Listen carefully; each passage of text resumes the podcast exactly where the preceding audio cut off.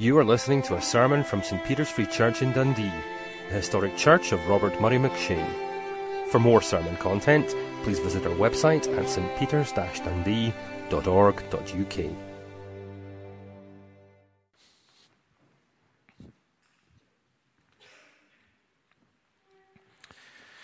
Now let's turn in our Bibles to the first letter of Peter, chapter 5. You'll find it on page 1220 if you're using the church Bible, we're going to read 1 Peter chapter 5 and beginning to read at verse 5, which addresses the young men, uh, but we'll go on to the older folks as we read on here.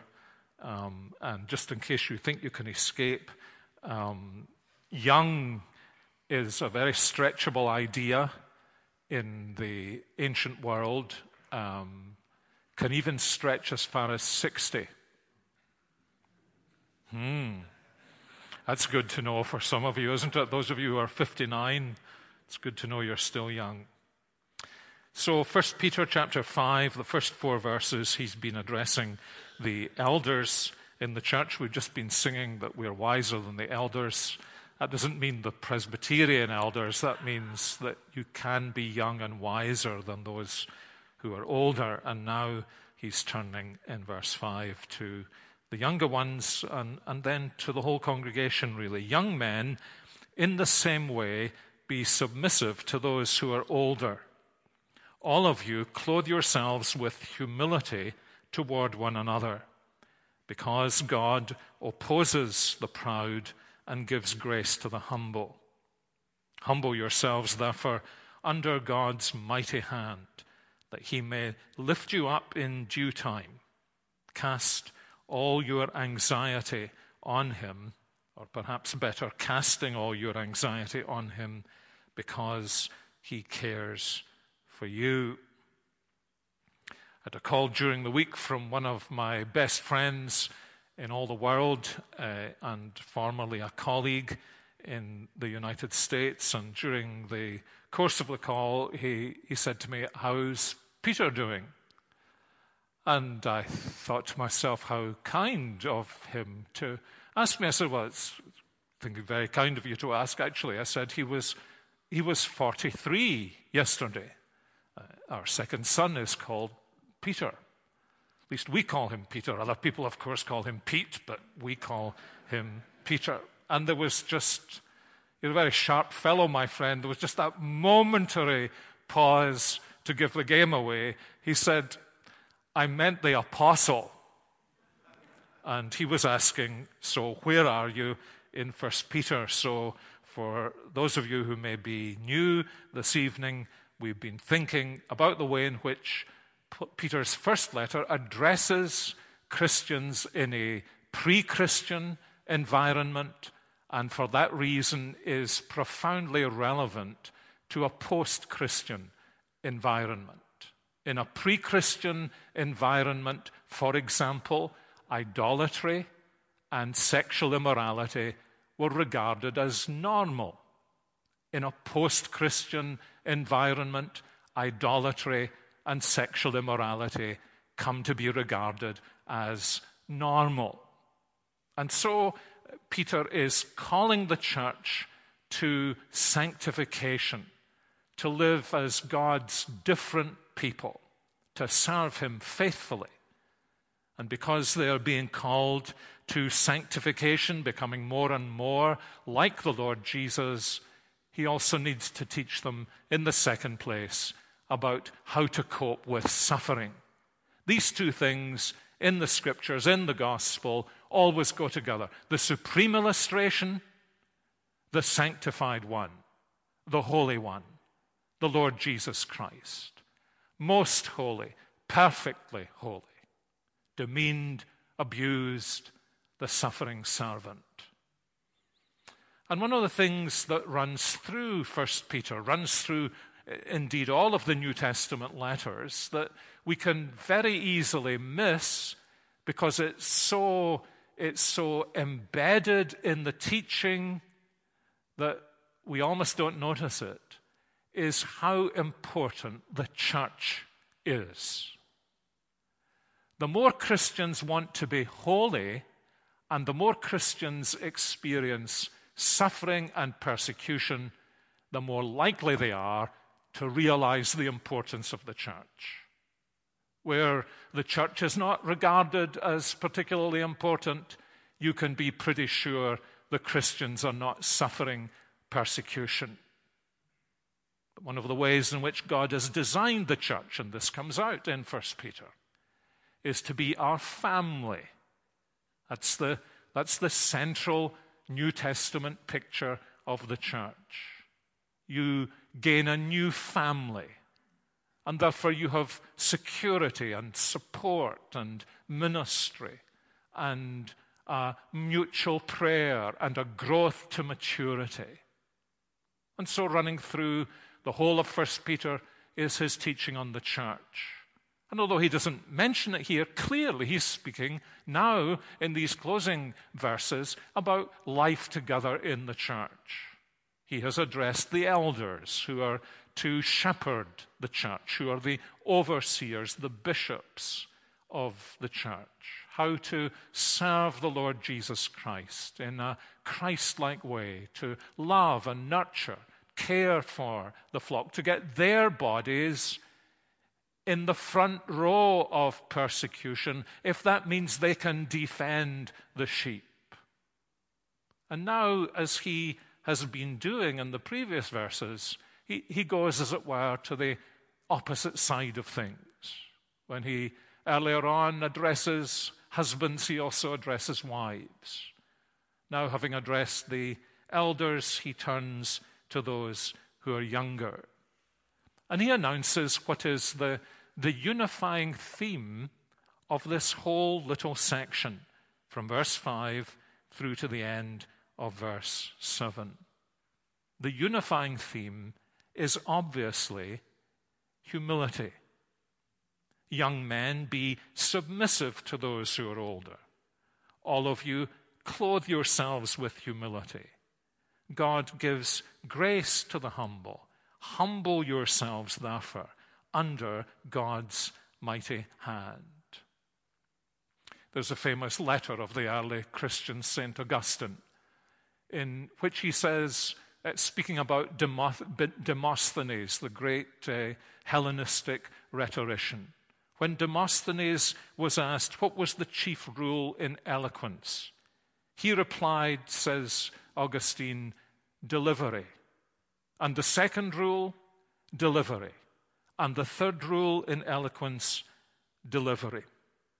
So says Augustine if you ask me concerning the precepts of the Christian life, then first, second, third, and always I would answer humility.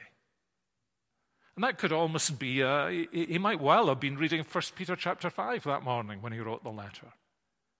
Because the, the threefold division, the threefold direction in which Peter speaks here is, first of all, to the young, humility.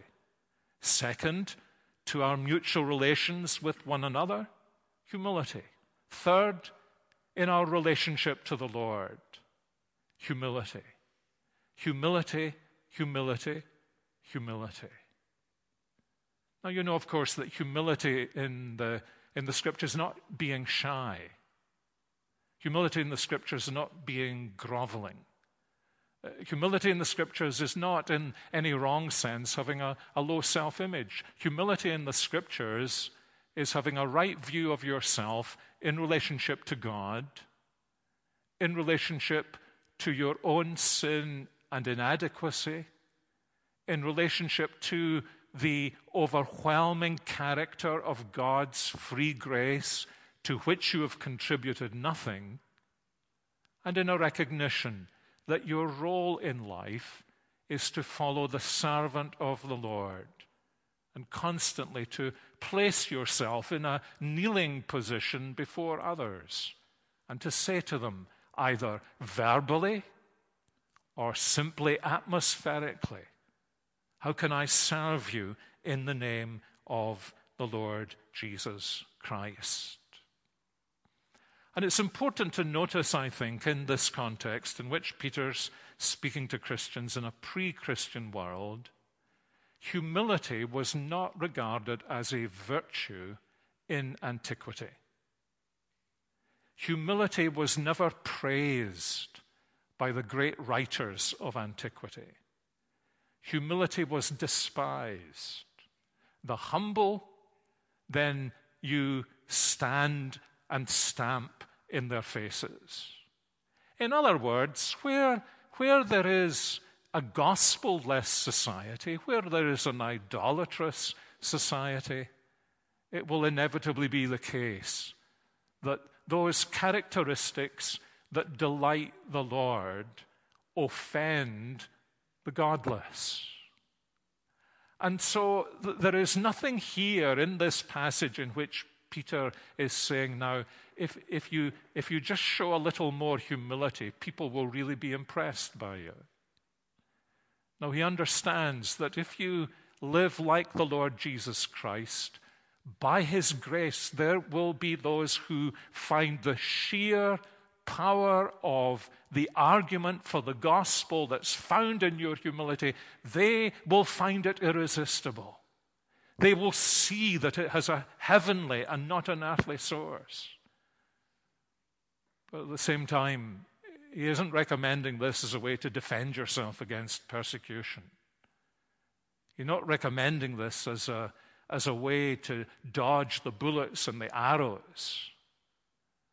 He's recommending this as a way to grow in likeness to the Lord Jesus Christ, the servant of the Lord and the servant of sinners. And he makes this abundantly clear. First of all, he speaks about the humility of younger people, the humility of younger people in relationship to the elders in the church. And I think he is speaking here about the elders in the church, although it applies to elders perhaps in some general sense. Humility is shown in those who are younger. And remember that many of those who are younger in, act- in antiquity would be regarded as older in the 21st century. It's demonstrated in our willingness to be submissive to the elders. At the, at the root of the language Peter uses here is, is the idea of lining yourself up underneath the wisdom, the guidance, and the authority of the elders. And we might well say, since Peter goes on to tell us we've all got to be humble, isn't there something redundant about him poking his finger at those who are younger? I mean, why does he call out those who are younger and, and specify them and say to them in particular, since, since we are all to be led by the elders, why does he especially say this to the younger ones? Uh, one of the reasons is this. Um, when the apostles do this dual relationship exhortation. Husbands, love your wives. Wives, be submissive to your husbands. Masters, treat your servants well. Servants, be submissive to your masters. Children, obey your parents. Parents, don't frustrate your children. Uh, they almost always spend most time on what is most difficult. And especially, they spend most of their time focusing on how it is that the person who is to be submissive is to be submissive. That is to say, they're sensitive enough to know most of us find it easier to have the first place rather than the tenth place. Most of us find it easier to have other people submitting to our will and our wisdom than we find to submit to other people's will and other people's wisdom. And Peter recognizes this. And I suppose he's also conscious of this. Um, that, uh, as my mother used to say when I was seven, much to my frustration, despite the biblical exhortation to parents not to frustrate their children, Sinclair, she would say, seven year old, there is no substitute for experience. And, you know, um, I was shrewd enough to try and keep my mouth shut, but inwardly I was, because I was brought up in Glasgow too. And it was, but that's not fair. I haven't had time to gain experience. I haven't had time to gain wisdom. And you see, when we're younger, that's, uh, that's something we need to learn. Uh, because we do have a tendency to assume that, you know, wisdom began with us, more or less. And he's focusing, he's, he's singling out the young people, uh, not in a lordly manner. He's, he's told the elders, don't lord it over the flock, but he's singling them out because there are certain things about being younger that may make it more difficult to be submissive to the leadership of the elders. One of them is this that it, it's one of those things about getting older that you've seen it, you've been round the block. And either because you've grown in wisdom or because God has worked in you so that despite your foolishness, you have eventually come to see it. That patience in the work of God is enormously important. And of course, when we are young, in a way, we, we don't have the, the wisdom or the experience to know that God apparently likes to take his time to do things. Yes, God can do things suddenly. God can bring extraordinary awakening. But if you range over the whole of history, you would be bound to conclude that God seems to take his time. And the younger you are, the slower he seems to be. Mum and dad didn't go to church when I was converted. And I'm praying away for them as a, as a 14 year old, a 15 year old boy, a 16 year old. Lord, Lord, why are you doing nothing? Until only as the story unfolded later on, you see, I didn't have the wisdom to see, didn't have the experience to see that the Lord was hearing prayer, that the Lord was working in His time and not in my time. You know what they, they say uh, to, to young ministers? Never overestimate what you can accomplish in a year, but never underestimate what you can accomplish in five years. And you see, if I try to accomplish in five years what takes 10 years, or in one year what takes five years, I'm probably going to produce some kind of disaster. Now, of course, there are sometimes things that you need to do. You, you always, in these things, need to follow the teaching of Scripture. You need to resist sin. Of course, all of these things are true. But you know, when you're younger, you're, you're usually much more interested in, in truth than you are in peace. The purity of the church may mean much more to you than the unity of the church. And so Peter is saying now, younger ones, listen to the elders. They've been where you are. They've, they've, they have gone through things that they may not want you to go through. So be willing to take the, the position of humility and listen more than you speak and receive more than you argue, and watch even more than you act, and, and see what the Lord has done in them and pray that He may do the same in you. So, so order yourself under their leadership. And so this is His special word to the young. Young, in the same way, be submissive to those who are older. So, humility in those who are younger in relationship to the elders. And now he speaks about humility in each of us in relationship to all of us. How is humility to be expressed in the, in the congregation? Well, there are many ways of expressing ourselves, aren't there? One of the ways we express ourselves is, is by the clothes we wear.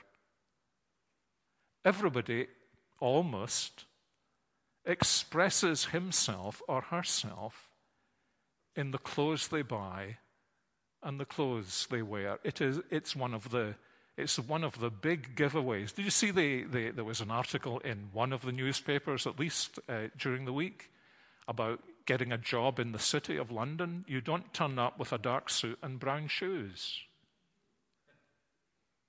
You, it, this is an interesting one. I don't know that anyone, I don't think anyone here falls foul of this. Don't turn up in a white shirt.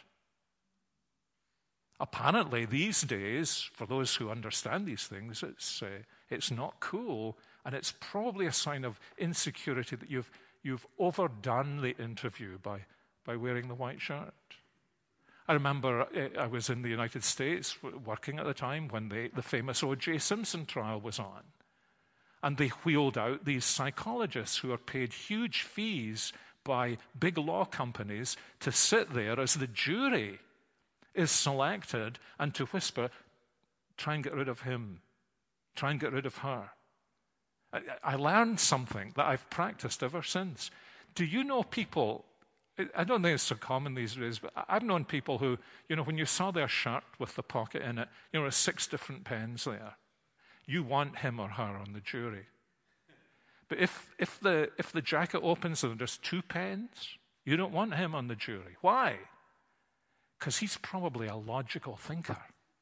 The other guy, you know, he's all over the map. Isn't that interesting? It's, it's just the way you dress with your all kinds of giveaways. Now, what's, what is it with the Christian? The Christian clothes himself or herself with humility. Actually, it's very interesting that, that Peter here uses, a, a, at least in the New Testament, a very unusual verb. And it's the verb that would be used literally about a slave putting on an apron in order to do dirty domestic duties. And I'm pretty sure that probably more than one place in these verses, but probably here, Peter can't write this. You know, clothe yourself, put, the, put on the servant's towel of humility. And you think at the background is John 13. Jesus, knowing that he had come from God and was going to God, that the Father had put everything into his hands, when supper was ended, he rose from supper. He girded himself with the towel. They hadn't washed one another's feet. And he went round the room. And of course, the, the, the interesting thing is, John 13 in the first section is kind of dominated by the conversation between Jesus and who? Simon Peter. To, to an extent that Jesus says to Peter, Peter, you don't understand what I'm doing now, but afterwards you'll understand. And it's almost as though here he's saying, I was too young. I didn't have the wisdom, didn't have the experience. I didn't know what was happening. But now I see it. He did say to us, What I've done to you, you do to, to each other. Incidentally, he even washed Judas Iscariot's feet. Isn't that something? No limit. I mean, think about it this way Jesus knew Judas Iscariot was going to betray him. And yet he washed his feet. Think about it this way there's somebody in the church that either you you know, you just don't hit it off with. Or if you're really proper in your English language, there is someone with whom you do not hit it off. And Peter's saying, clothe yourself towards them with humility. And he, he gives us a, well, it's an encouragement to do this. He says, remember the teaching of Scripture. Isn't this interesting? You know, this is a real, is a real sign of Peter's growth. He, he thinks about things, and you see this in this letter, and scriptures come into his mind. And the only way they can, can come into his mind is because he knew them, he was familiar with them. And so he may well not have, almost certainly didn't own a personal Old Testament. He had memorized it. And he, yes, this is the biblical promise God resists the proud. And although it's not quite the same verb, it's got the same verbal root as the word he'd used to the young. Now, array yourself, set yourself under the elder, stand there. And he's saying, eh, younger ones, stand there under the leadership, the shepherding of the elders. And all of you remember that if you become proud, the Lord Himself will stand against you. He will find ways of frustrating you. So he says, humble yourself. That's what we're called to do. Humble yourself because God opposes the proud and he gives grace to the humble. Isn't that interesting? Because the only way the humble can be humble if he's already given them grace. It's just one of the, the principles, isn't it? He or she who already has is able to take in more. He that is down, says Richard Baxter in his little hymn, he that is down need fear no fall. And so he's encouraging us to this, this beautiful life of, of what am I going to wear today? I'm going to wear the humility, the servant towel of the Lord Jesus Christ.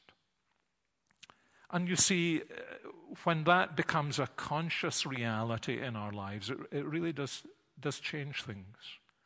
I was thinking during the week about uh, an occasion I was with one of my longest standing friends. We were together, we were seated at a table at a wedding reception, and one of the serving staff came round, and there was enormous clatter, and things fell off the tray. They were just all over the shop. And there was proud Ferguson sitting at the end of the table, and this poor girl with all this stuff, everybody looking at her. Can you, uh, can you believe it that I turned to my friend and I said, Somebody should help that girl?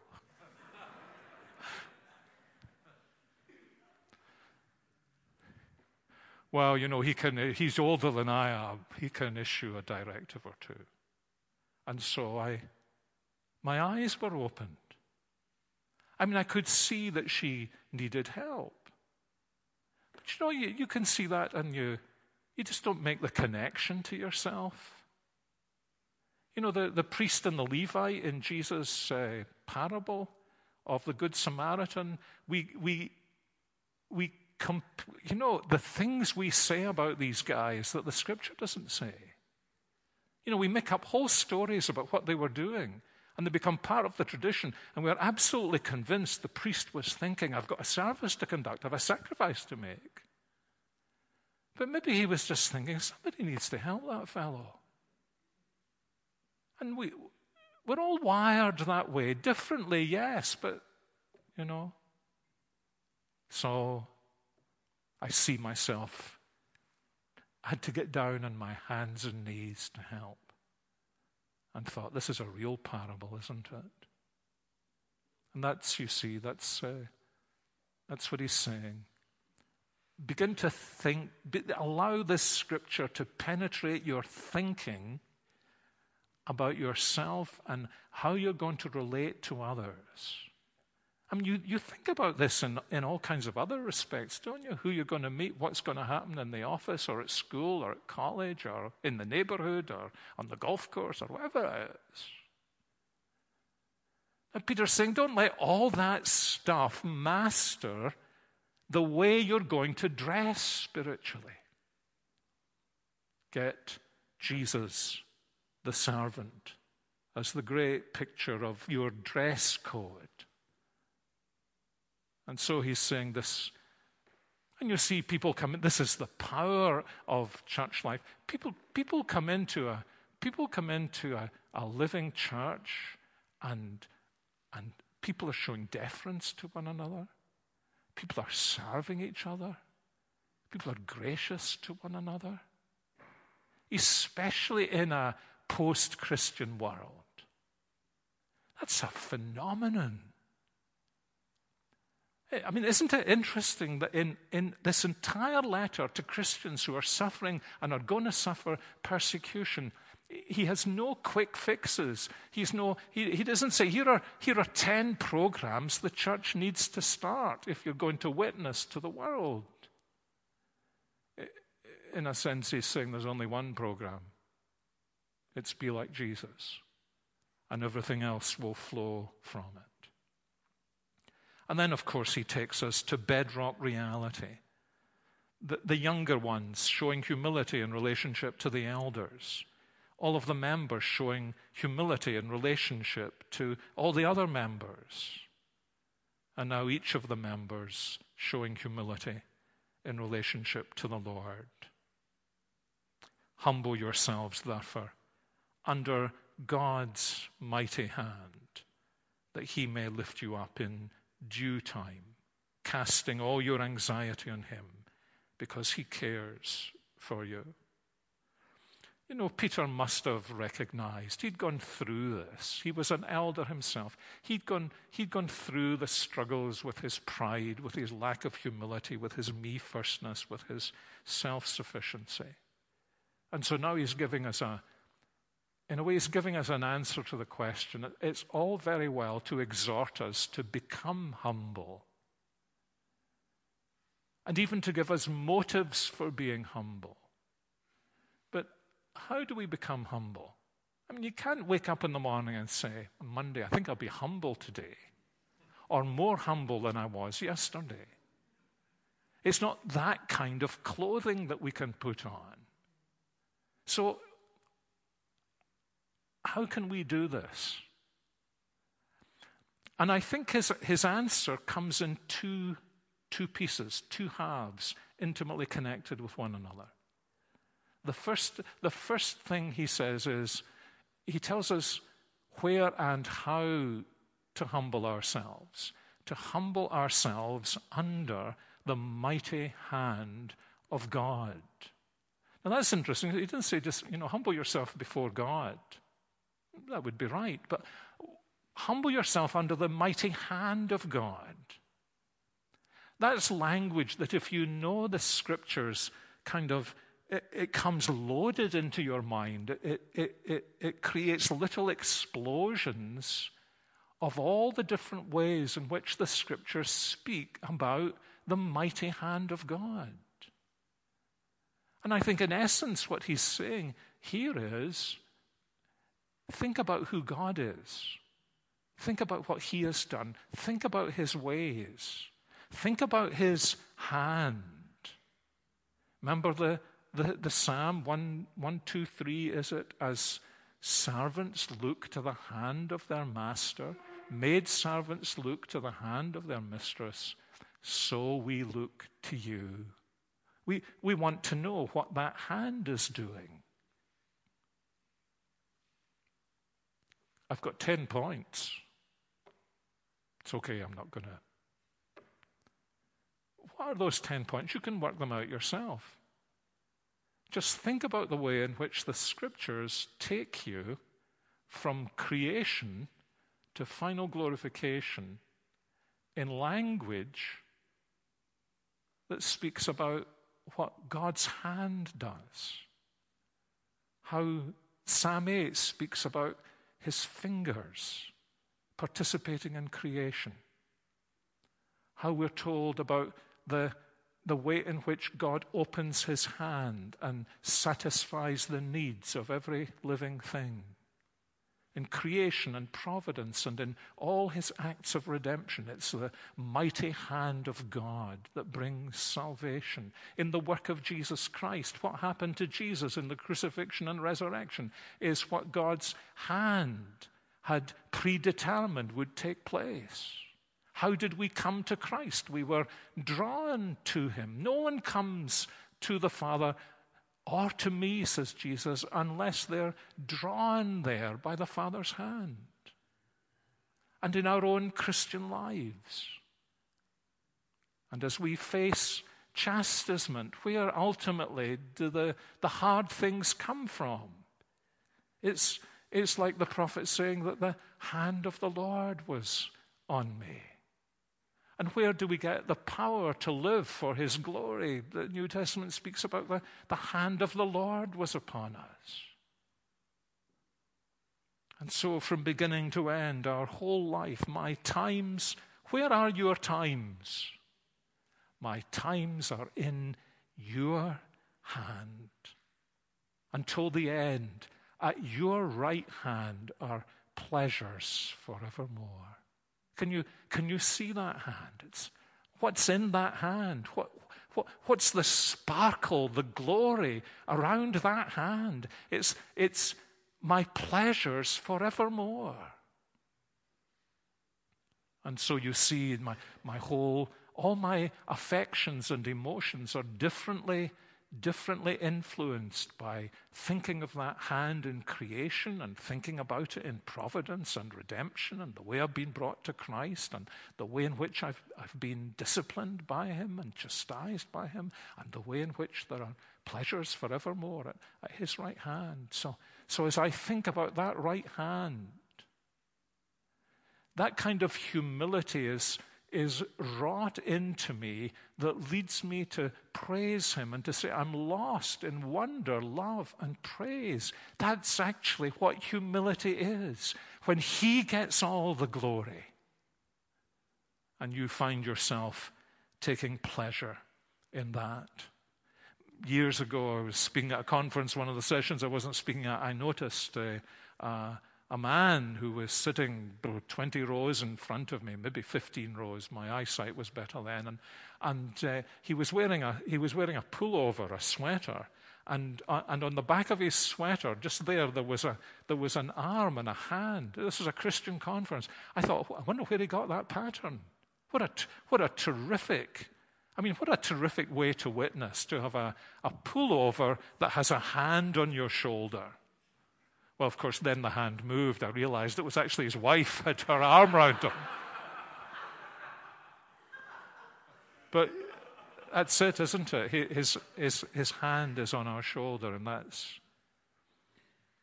In the, what is this? The NIV. You notice the translation here. Humble yourselves, therefore, under God's mighty hand, that he may lift you up in due time. And then it's an imperative cast all your care on Him because He cares for you. But it's not an imperative in the, in the Greek text, it's a verbal participle. Now, you don't want to know this, but there are places where it's right to translate a verbal participle as an imperative. I don't think this is one of them. I think he's saying, now, this is this is what produces humility.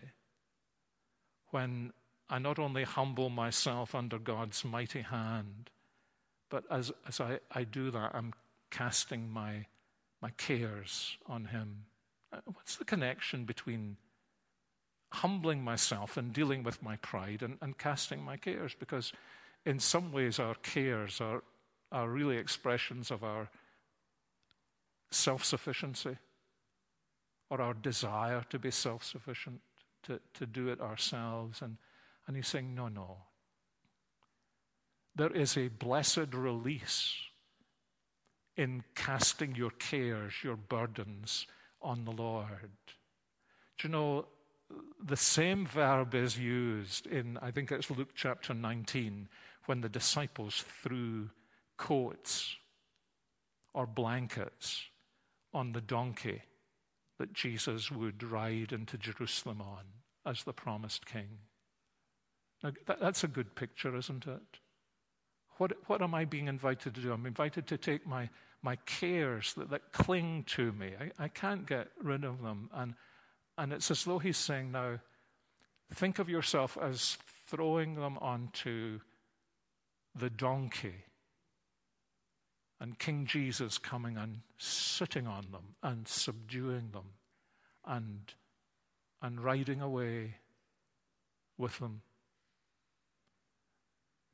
And so these two things belong together. And one of the beauties of humility is, isn't this interesting?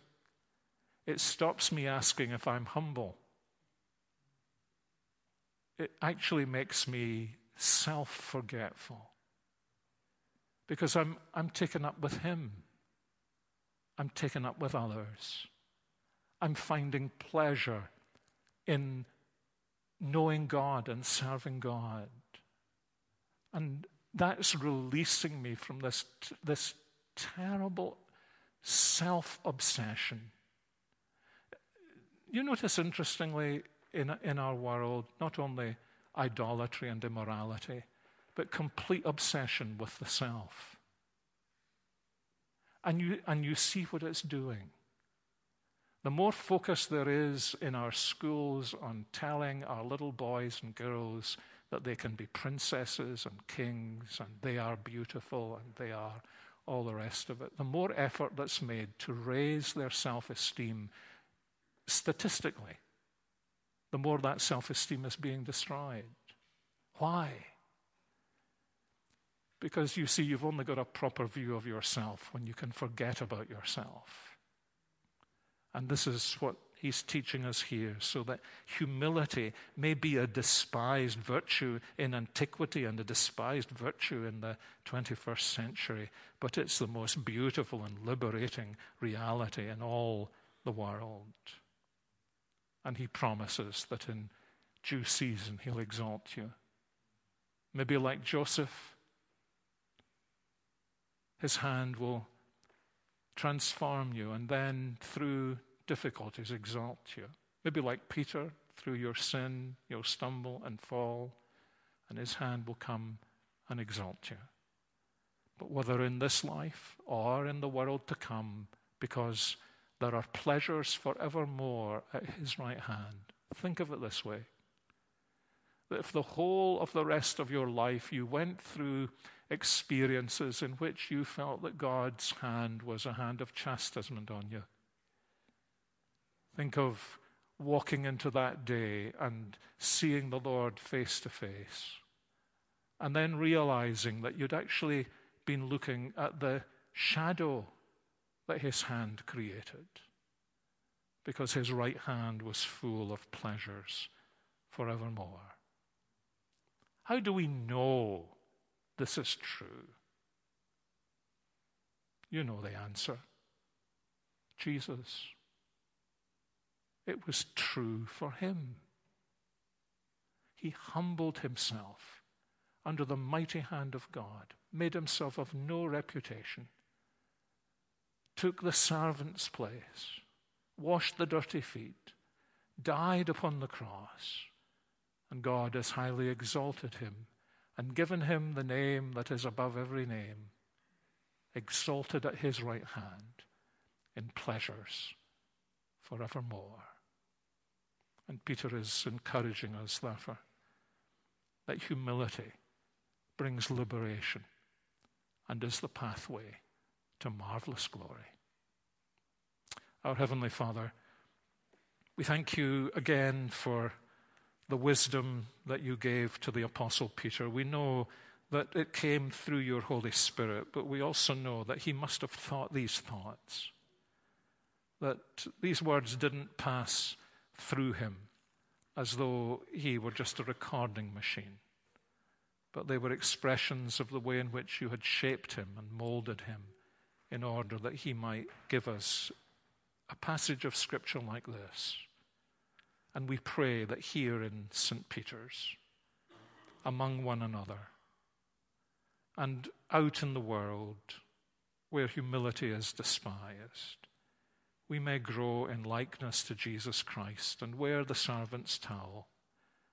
And that not only may we be a blessing to, to one another, so that the pleasures that are at your right hand forevermore may, may actually infiltrate our church life here and now.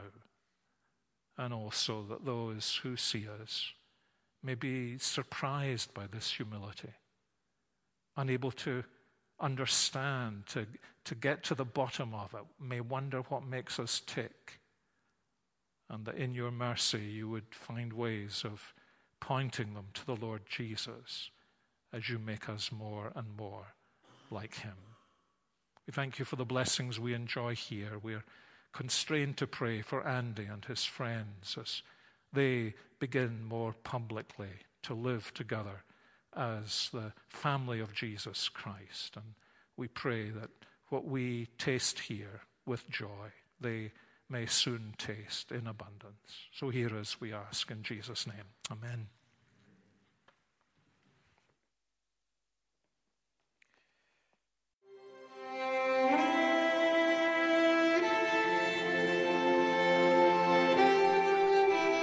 Thank you for listening to this sermon from St. Peter's Free Church in Dundee. If you found this sermon has been helpful to you, please help us to continue building up and assisting the people of God. Visit our website at stpeters-dundee.org.uk. For information and training on persuasive evangelism and how to share your faith biblically, please visit the website of Solas, the Centre for Public Christianity, at solas-cpc.org. Once again, that website address is solas-cpc.org.